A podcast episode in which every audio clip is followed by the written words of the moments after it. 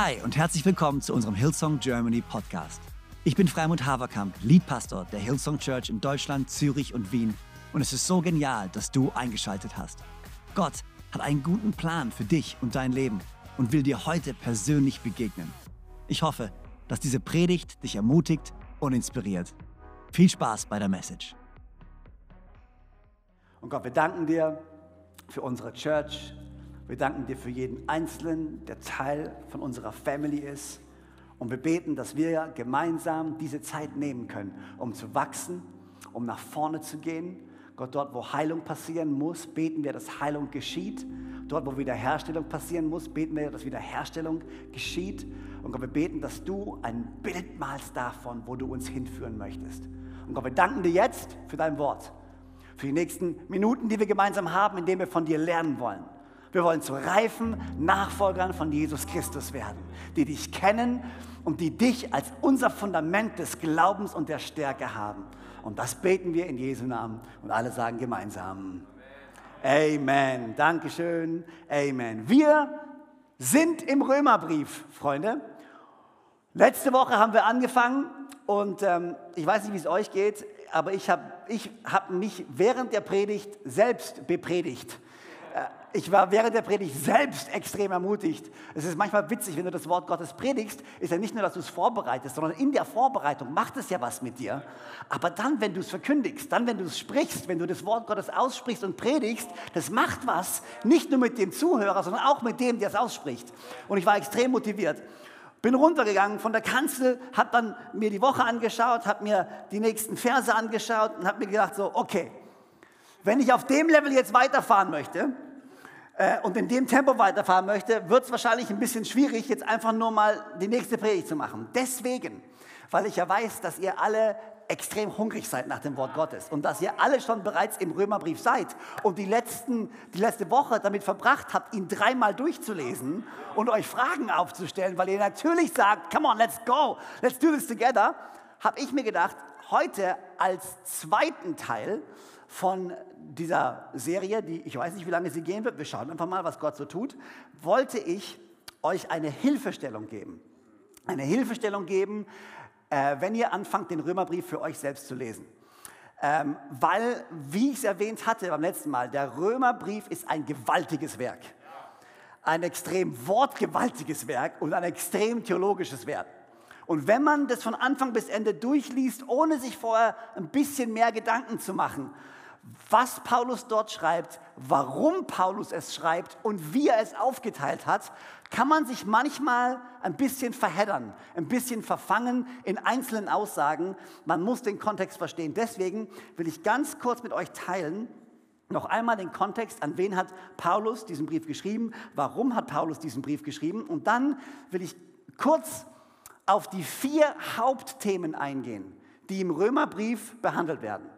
Weil es, es, ist eine, es ist ein langes Thema, was unterteilt ist in vier einzelne Themen, die auf einzelne Kapitel runtergebrochen sind. Und ich habe gedacht, alright, ich gebe euch einfach den Framework, okay?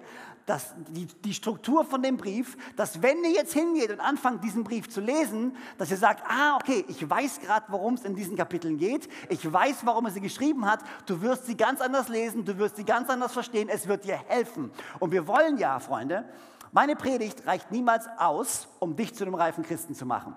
Wo auch immer du sitzt, lass mich es nochmal sagen, meine Predigt reicht nicht aus, um dich zu einem reifen Nachfolger von Jesus Christus zu machen. Aber wenn du diese Predigt als Sprungbett benutzt, um tiefer einzutauchen in das Wort Gottes, für dich selber, Kommentare dir rauszusuchen, Bücher zu lesen über den Römerbrief, dann wirst du lernen und dann wirst du wachsen.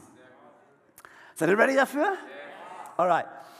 Noch einmal, der Römerbrief, letzte Woche habe ich mich mit der Einladung vom Apostel Paulus beschäftigt. Warum schreibt er diesen Brief? An wen schreibt er diesen Brief? Wir wissen, es ist eine kleine Gemeinde in Rom, es sind nicht viele. Und wir wissen, es ist eine gemischte, eine angeheizte Stimmung.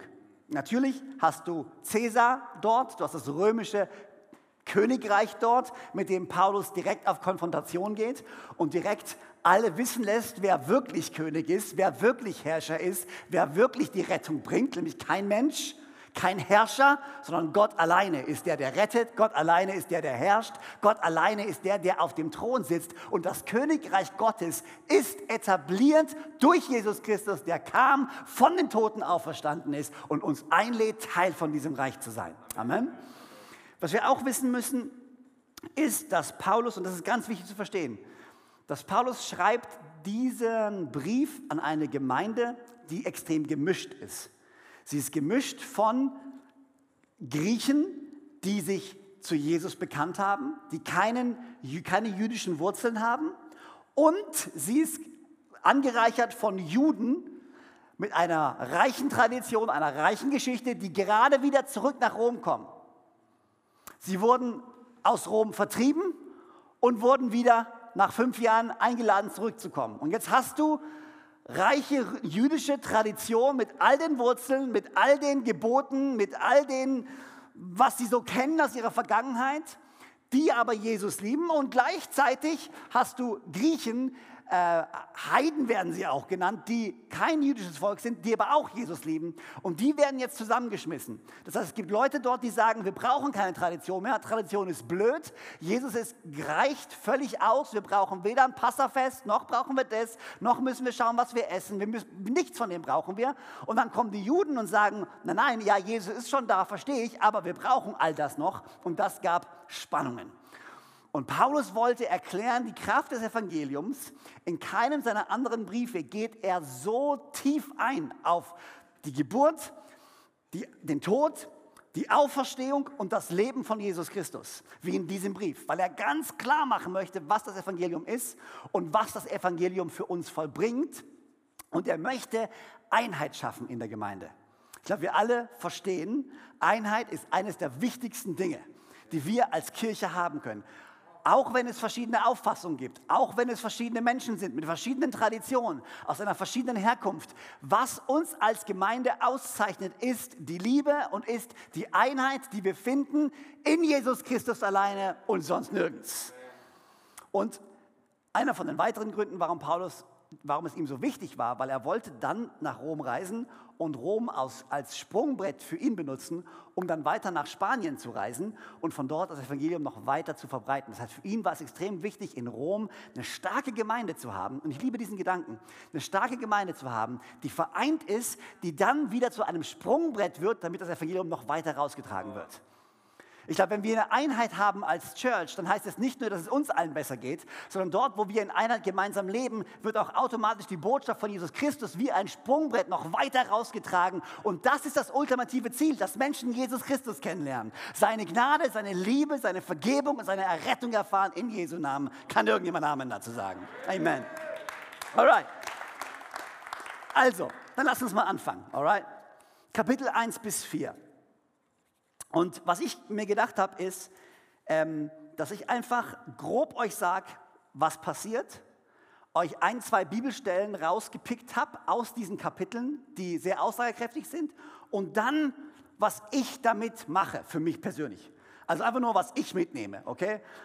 Aus diesem Thema, aus dem, was hier steht, was bedeutet das für mich, was nehme ich mit? Und ich will dir Mut machen, dass du das mitschreibst, aufschreibst und dann dir selbst die Frage stellst, okay, jetzt, wo du das gehört hast, was bedeutet das für dich? Was nimmst du mit aus dem Ganzen? Die klassische Exegese bedeutet, der Prediger, der Pastor befasst sich mit dem Bibeltext, interpretiert ihn für sich selber, lädt dann die Gemeinde ein, es für sich auch zu interpretieren. Und dazu lade ich dich ein. Eine gute Exegese funktioniert nicht nur, wenn der Pastor was sagt, sondern wenn die Gemeinde mitmacht. Und wenn die Gemeinde bereit ist zu hören und mitzuarbeiten. Alright? Also, Kapitel 1 bis 4. Womit Paulus sich hier beschäftigt, ist mit Gottes Gerechtigkeit. Das Hauptthema von den ersten vier Kapiteln ist Gottes Gerechtigkeit. Das Wort Gerechtigkeit ist ein sehr altes Wort.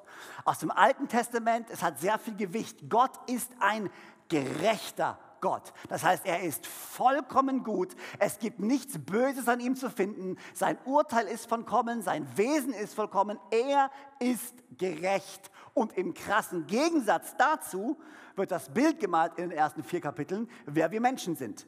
Nämlich nicht gerecht. nämlich nicht vollkommen. Nämlich nicht jedes Urteil, das wir fällen, ist gut und unser Wesen ist nicht komplett durchdringt oder durch, ähm, ja, durchtränkt von Güte. Römer 1, Vers 21 bis 23. Hier schreibt er folgendes. Die Menschen haben also keine Entschuldigung. Denn trotz allem, was sie über Gott wussten, erwiesen sie ihm nicht die Ehre, die ihm zukommt und blieben ihm Dank schuldig. Ganz kurz sei erwähnt, ich kann darauf nicht länger eingehen, ganz kurz sei darauf ergehen, dass Paulus zugrunde legt, dass die Schöpfung in sich selber genug Beweis ist und auf die Herrlichkeit Gottes hinweist. Das heißt, auch wenn keiner gepredigt hat das Wort Gottes, sagt er, allein die Schöpfung ist Zeugnis genug von der Herrlichkeit Gottes. Niemand hat eine Entschuldigung zu sagen, dass es ihm nicht gibt. Sie verloren sich, die Menschheit, in sinnlosen Gedankengängen. Und in ihren Herzen, denen jede Einsicht fehlte, wurde es finster. Witzig, ne? Der Vers danach, es kommt ja, wir haben ja diese Epoche der Erleuchtung von der die Menschen sprechen, wir sind erleuchtet worden. Gott sagt, das ist genau die Zeit, in der es finster geworden ist. In den Herzen, in denen jede Einsicht fehlte, wurde es finster. Weil sie sich für klug hielten, sind sie zu Narren geworden. An der Stelle der Herrlichkeit des unvergänglichen Gottes setzten sie das Abbild des vergänglichen Menschen und die Abbilder von Vögeln, vierfüßigen Tieren und, ganz wichtig, Kriechtieren. Ich liebe die Bibel manchmal. Es ist einfach, einfach witzig, einfach nur so, hey, und Kriechtiere übrigens auch. Gell? Also nur, wollen wir nicht vergessen, die sind auch wichtig. Ja.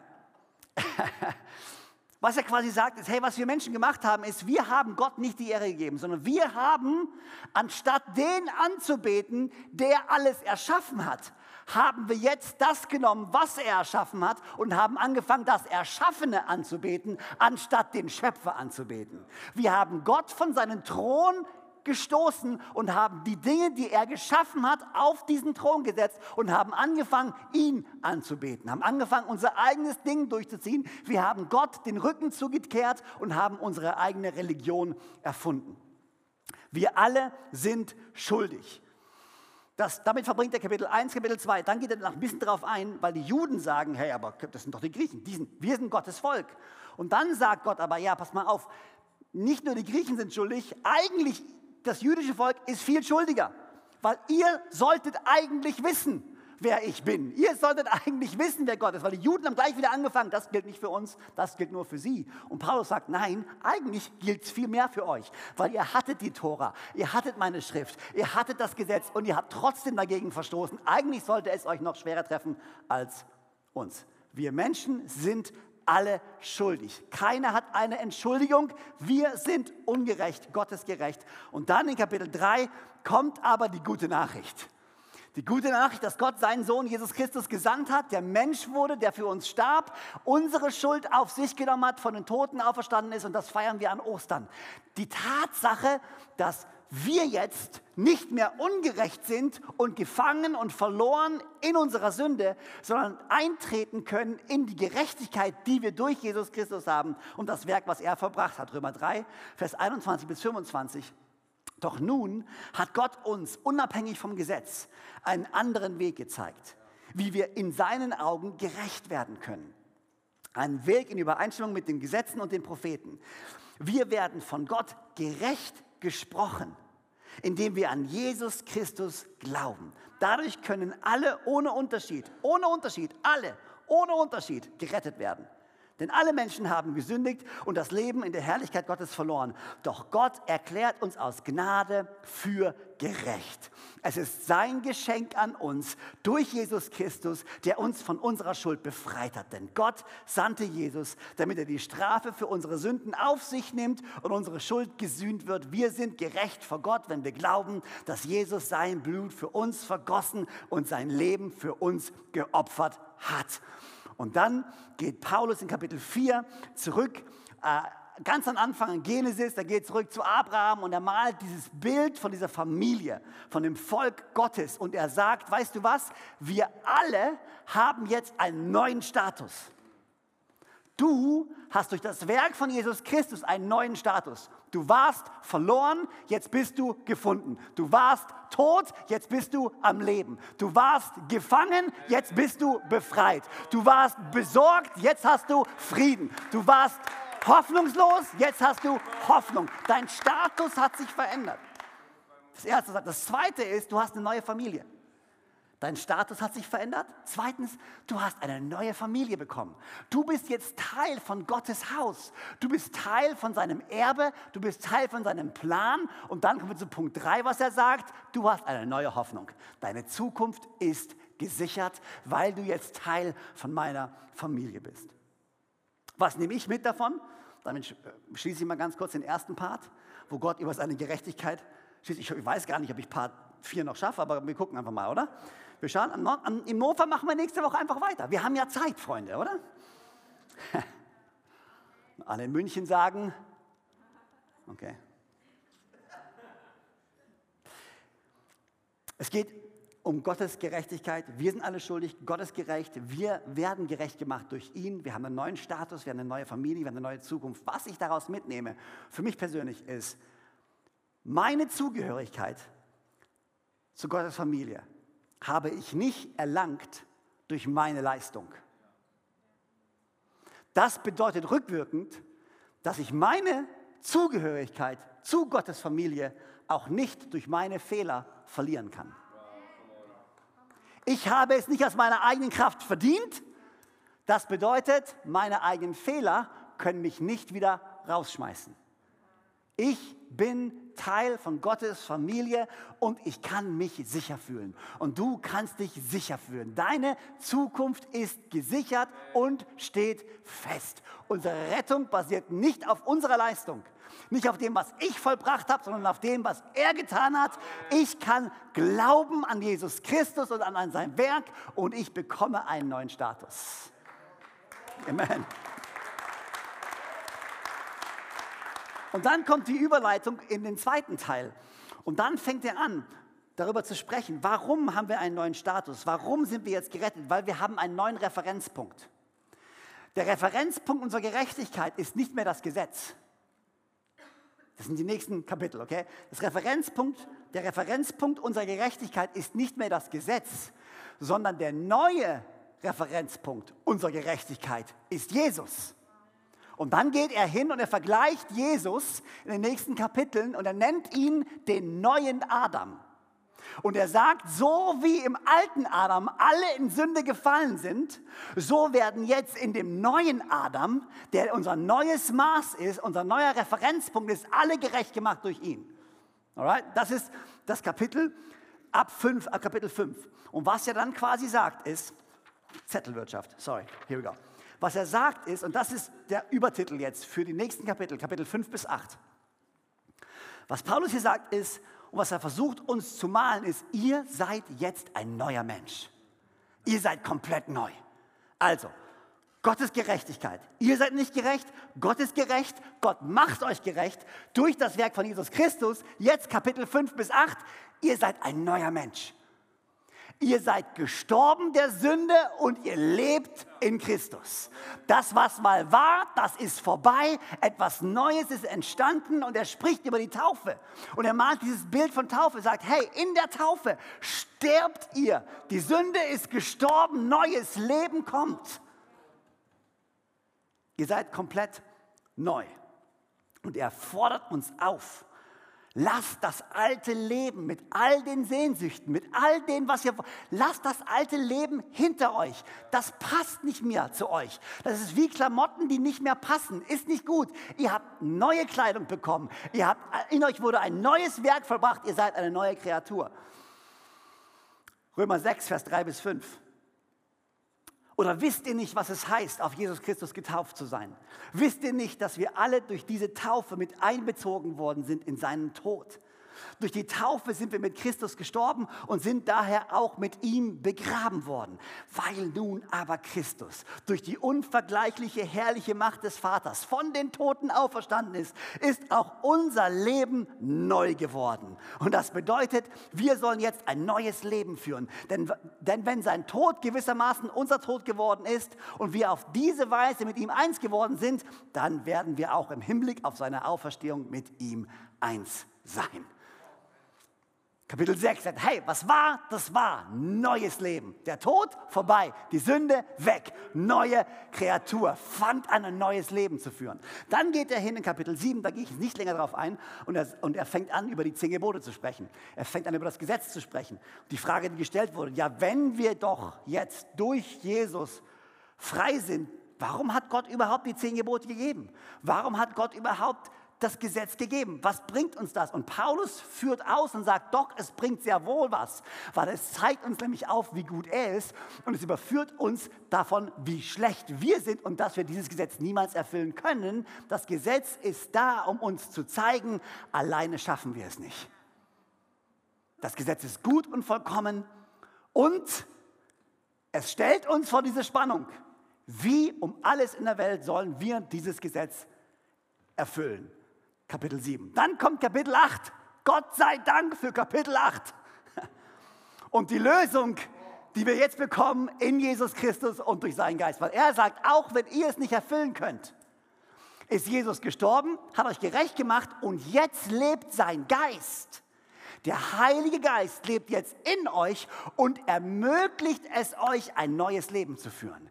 Er hilft euch, geheiligt zu werden. Er hilft euch, dass ihr verändert werdet von innen heraus. Wenn ihr jetzt nicht mehr nach dem Fleische lebt, nach euren eigenen Gewohnheiten, nach euren eigenen Sehnsüchten, sondern wenn ihr nach dem Geiste lebt, in anderen Worten, wenn du dich ausstreckst, nicht nach dem, was du willst, sondern wenn du dich ausstreckst nach dem, was Gott will und was sein Geist will, dann wird er dir die Kraft geben, dieses Leben zu führen. Römer 8, Vers 1 bis 6. Kennt ihr wahrscheinlich die ersten paar Verse. Also gibt es jetzt für die, die zu Christus gehören, keine Verurteilung mehr. Denn die Macht des Geistes, der Leben gibt, hat dich durch Christus von der Macht der Sünde befreit, die zum Tod führt. Das Gesetz konnte uns nicht retten, weil unsere menschliche Natur im Widerstand äh, zu ihm stand. Deshalb sandte Gott seinen Sohn zu uns. Er kam in menschlicher Gestalt wie wir, aber ohne Sünde. Gott zerstörte die Herrschaft der Sünde über uns, indem er seinen Sohn stellvertretend für unsere Schuld verurteilte. Das tat er, damit die gerechten Forderungen des Gesetzes durch uns erfüllt würden und wir uns nicht länger von unserer menschlichen Natur, sondern vom Geist Gottes leiten lassen. Wer von seiner menschlichen Natur beherrscht wird, ist von ihren selbstsüchtigen Wünschen bestimmt. Doch wer vom Heiligen Geist geleitet wird, richtet sich nach dem, was der Geist will. Wenn du dich von deiner menschlichen Natur bestimmen lässt, führt das zum Tod. Doch, alle sagen doch. Wenn der Heilige Geist dich bestimmt, bedeutet das Leben und Frieden. Man, ihr, ihr merkt, es ist wirklich brutalst, viel Zeug. Aber wenn man versteht, was Paulus versucht zu tun und es so anfängt zu lesen, das macht was mit dir. Was nehme ich mit? Was nehme ich mit aus diesen, aus diesen äh, nächsten drei Kapiteln, Kapitel 5 bis 8? Ich habe mir das hier aufgeschrieben. Veränderung schaffe ich nicht durch meine Leistung, sondern durch die Kraft Gottes, die in mir lebt. Ich versuche nahe an ihm zu sein. Fokussiere meine Kraft nicht so sehr darauf, mich zu verändern, sondern vielmehr ihm nahe zu sein. Denn wenn ich ihm nahe bin, werde ich mich verändern. So oft versuchen wir, und es gibt, es gibt wunderbare Bücher und die sind auch alle gut. Atomic Habits zum Beispiel. Ich glaube, Elias, Pastor Elias Knump hat darüber gesprochen. Weißt du, ich nehme die Bibel, du nimmst Leiterschatzbücher. wow, das war ein Diss. Aber, und nein, diese Leiterschatzbücher sind gut. Es ist gut, an seinen Gewohnheiten zu arbeiten. Aber wenn du aus eigener Kraft versuchst, stetig an deinen Gewohnheiten zu arbeiten, wirst du es einfach nicht schaffen. Aber wenn du versuchst, ihm nahe zu sein, in seiner Gegenwart bist, wenn, dein, wenn du deine Kraft fokussierst, ihn zu kennen, dann wird dein Herz sich verändern und dann wirst du dich verändern. Und ich musste denken an Philippa 2, Vers 13. Ich hätte vorhin weiterlesen sollen, ich habe bei Vers 11 aufgehört. Auch Paulus, was, was, was schreibt er und das passt und das nehme ich mit. Denn Gott bewirkt in euch den Wunsch, ihm zu gehorchen. Und, alle sagen und. Ich liebe es. Denn Gott bewirkt in euch, wenn wir Gott nahe sind, wenn wir ihm nachfolgen, ihm nacheifern. Erstens, er bewirkt in uns den Wunsch, ihm zu gehorchen. Und zweitens, er gibt euch auch die Kraft, das zu tun, was ihm Freude macht. Und ich finde, das ist perfekt und das, das, das, das ähm, wie sagt man das auf Deutsch? Wow. Ähm, zusammen, fast zusammen, danke, fast perfekt zusammen, Kapitel 5 bis 8. Es ist sein Geist, der es uns ermöglicht. Wir sind jetzt anders und wir leben anders, wir haben andere Ziele, wir haben einen anderen Fokus und sein Geist ermöglicht es uns. Hilft es irgendjemandem hier, alright? Habt ihr Bock, Römerbrief zu lesen jetzt, alright? Ich hoffe. Jetzt sind wir bei Kapitel 9 angekommen. Jetzt kommt Kapitel 9 bis 11. Und ähm, das ist nicht, also doch, es ist gut, es, da wunderbare Bilder, die dort gemalt werden. Ähm, aber hier ist, holt Paulus ein bisschen aus und er geht ganz speziell auf die Juden ein, die jetzt sagen, nachdem Paulus alles gesagt hat, haben sie ganz viele Fragen. So, ja, aber was ist denn mit Gottes Verheißungen für Gottes Volk? Was ist denn mit uns? Heißt es, dass alle Verheißungen und alle Versprechen, die für das Volk Gottes jetzt waren, die wir sind, nicht mehr zutreffen? Dass auf einmal jetzt alle rein dürfen? Und was ist, was ist mit uns? Hast du uns jetzt vergessen? Ist das das israelische Volk und wir sind wir gar nicht mehr da? Gott, was ist mit dem? Und das ist ganz wichtig zu verstehen. Das sind die Fragen, die sie stellen. Und dann geht er hin. Paulus geht hin und er geht in Kapitel 9 ganz zurück und er zeigt den Juden auf, dem Volk Gottes auf, hey, ich weiß zwar, dass ihr geboren seid als Volk Gottes, aber was euch zum wahren Volk Gottes gemacht hat, war noch nie die Tatsache, dass ihr im Stammbaum seid, sondern war schon immer die Tatsache, dass ihr in eurem Herzen mir nachgefolgt habt.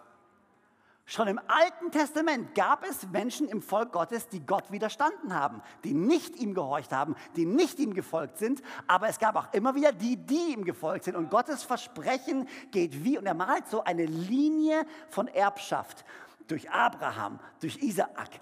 Und er sagt so, hier, durch das ist die Linie, das sind die Menschen, die mir gefolgt sind. Es ging niemals darum, in welche Familie du geboren wirst oder welche Tradition du angehörst. Es ging schon immer um unser Herz. Kapitel 10 spricht er davon, wie besorgt er ist und wie traurig er darüber ist, dass gerade die Juden Jesus nicht annehmen.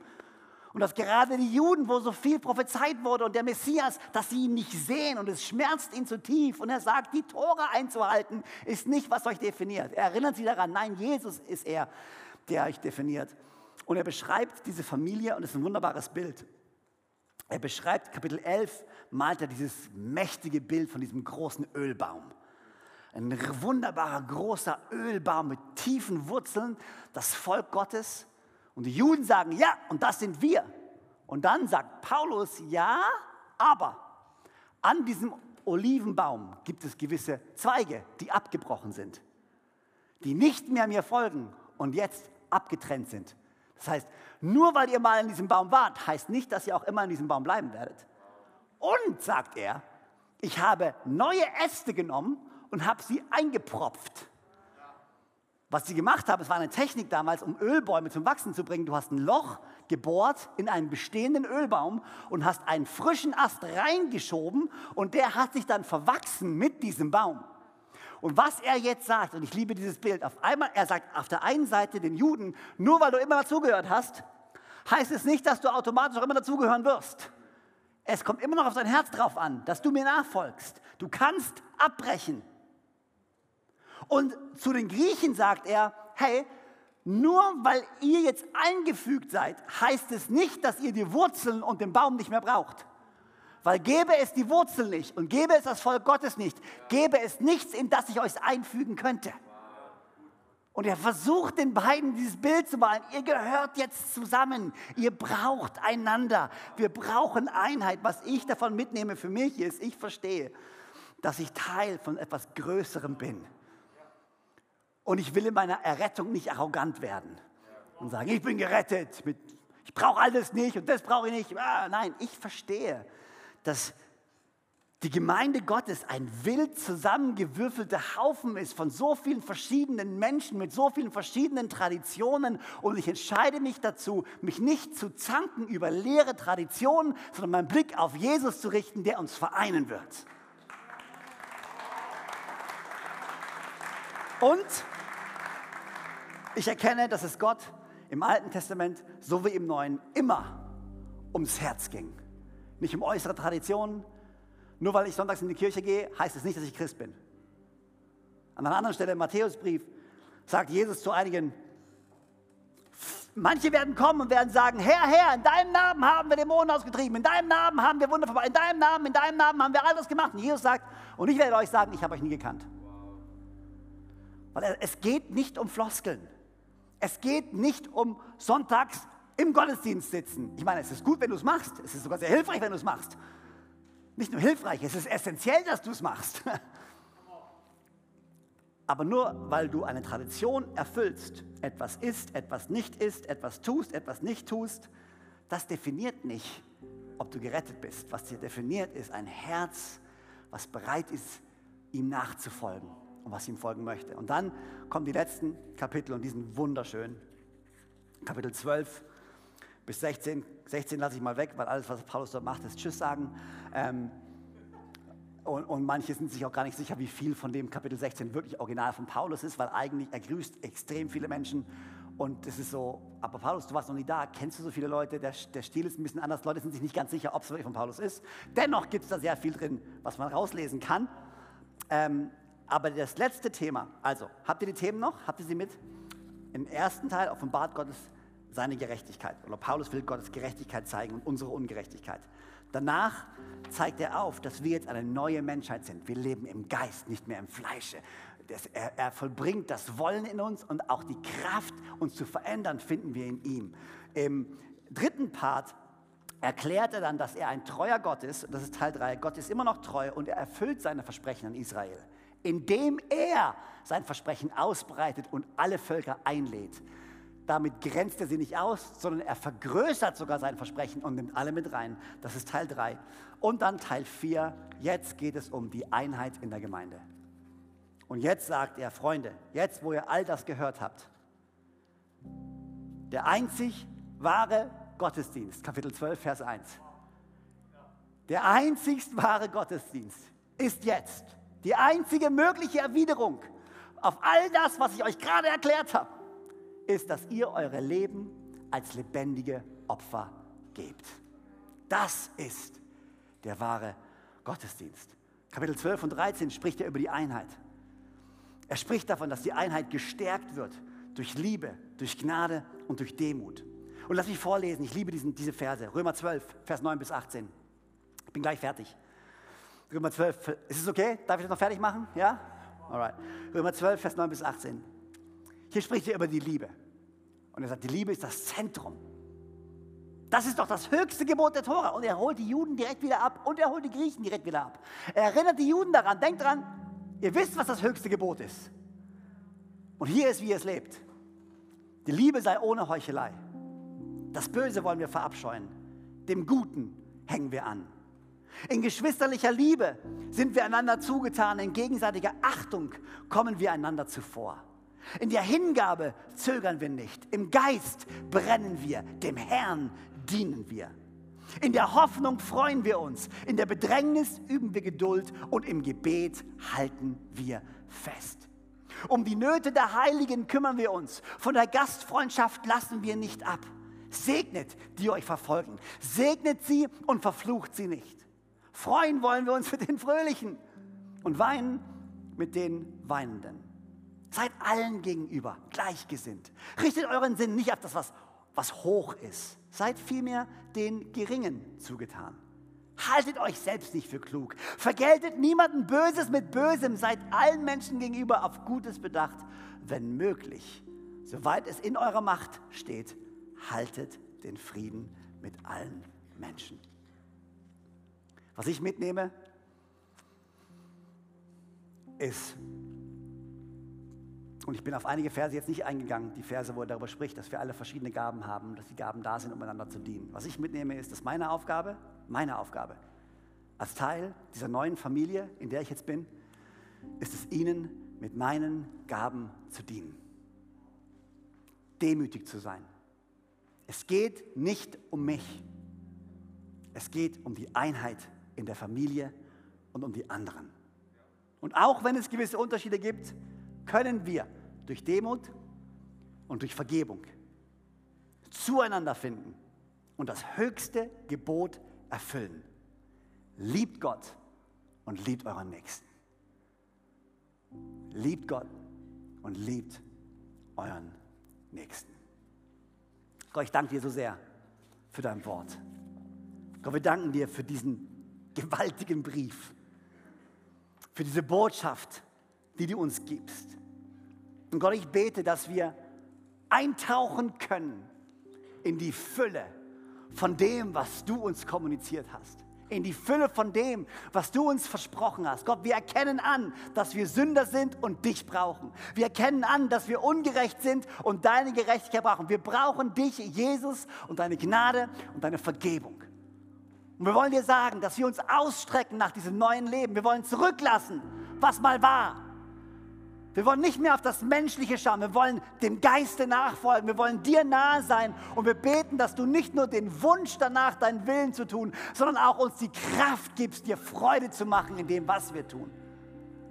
Gott, ich bete, dass wir verstehen, dass wir eingefügt sind in eine große Familie und dass wir es lernen, unseren Platz mit Freuden und in Demut einzunehmen und den anderen Menschen, die du in unsere Familie gestellt hast, zu dienen um mit ihnen zu sein und für sie zu sein. Alles bete ich in deinem Namen und alle sagen gemeinsam. Amen. So genial, dass du dabei warst. Ich hoffe, du gehst gestärkt und voller Glauben in deine Woche. Wenn dir dieser Podcast gefällt, dann abonniere doch diesen Kanal, um keine Message zu verpassen. Und schau auch mal auf unserer Webseite hillsong.de vorbei. Dort findest du alle Infos zu unseren Gottesdiensten und so viel mehr. Natürlich findest du uns auch auf YouTube und Instagram. Hey, hab eine gute Woche, Gottes Segen, bis bald.